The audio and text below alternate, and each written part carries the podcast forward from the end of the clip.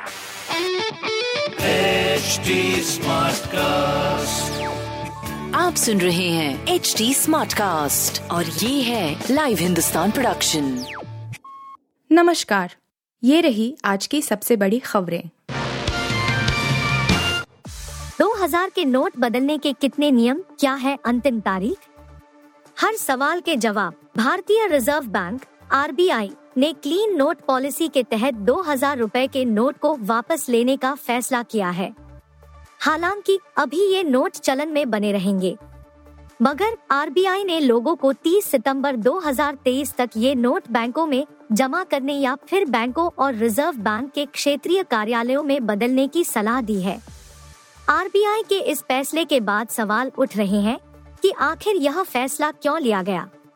कुछ लोग इसे ब्लैक मनी पर एक और हमले की तरह देख रहे हैं। सिद्धारमैया का शपथ ग्रहण आज 28 बन सकते हैं, मंत्री विपक्ष पर निगाहें। कांग्रेस नेता सिद्धारमैया आज शनिवार कर्नाटक के मुख्यमंत्री पद की शपथ लेंगे।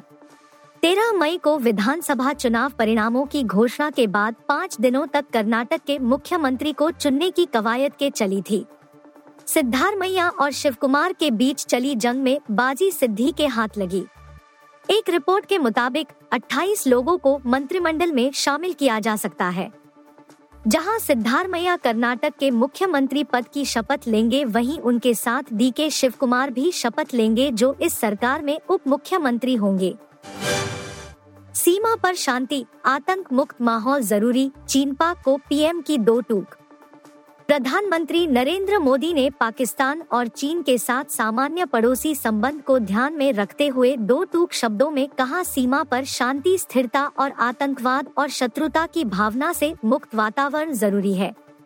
पीएम मोदी ने जापान, पापुआ न्यू गिनी और ऑस्ट्रेलिया के दौरे पर रवाना होने के पहले नई दिल्ली में जापानी अखबार निक्केई एशिया को दिए एक साक्षात्कार में यह बात कही। पीएम मोदी ने रूस यूक्रेन संघर्ष रूस भारत कारोबार, क्वाड और शंघाई सहयोग संगठन, चीन और पाकिस्तान, भारत में चुनावों और अमृत काल में भारत को विकसित देश बनाने के लक्ष्य पर भी बात की। आरआर की जीत से पॉइंट्स टेबल में हलचल, किसको हुआ फ़ायदा और किसको नुकसान? शुक्रवार रात राजस्थान रॉयल्स की पंजाब किंग्स पर धमाकेदार जीत के बाद आईपीएल 2023 की पॉइंट्स टेबल में काफ़ी हलचल देखने को मिली। अपने अंतिम लीग मुकाबले में पंजाब को चार विकेट से धूल चटाकर राजस्थान नंबर पाँच पर पहुँच गया है।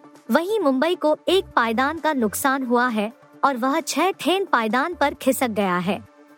वहीं इस हार के बाद शिखर धवन की अगुवाई वाली पंजाब किंग्स टूर्नामेंट से बाहर होने वाली तीसरी टीम बन गई है। पंजाब का सीज़न 16 का सफ़र 12 अंकों के साथ समाप्त हुआ। बता दें इससे पहले दिल्ली कैपिटल्स और सनराइजर्स हैदराबाद की टीम आधिकारिक रूप से टूर्नामेंट से बाहर हो चुकी है।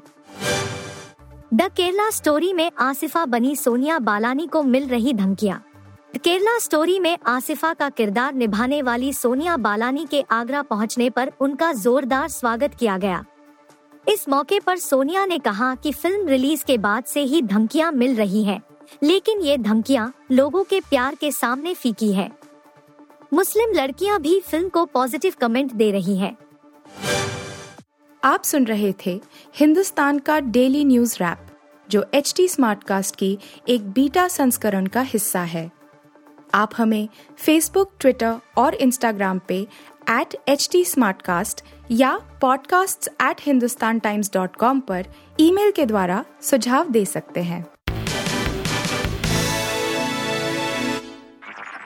आप सुन रहे हैं एच डी स्मार्ट कास्ट और ये था live Hindustan production smart Smartcast.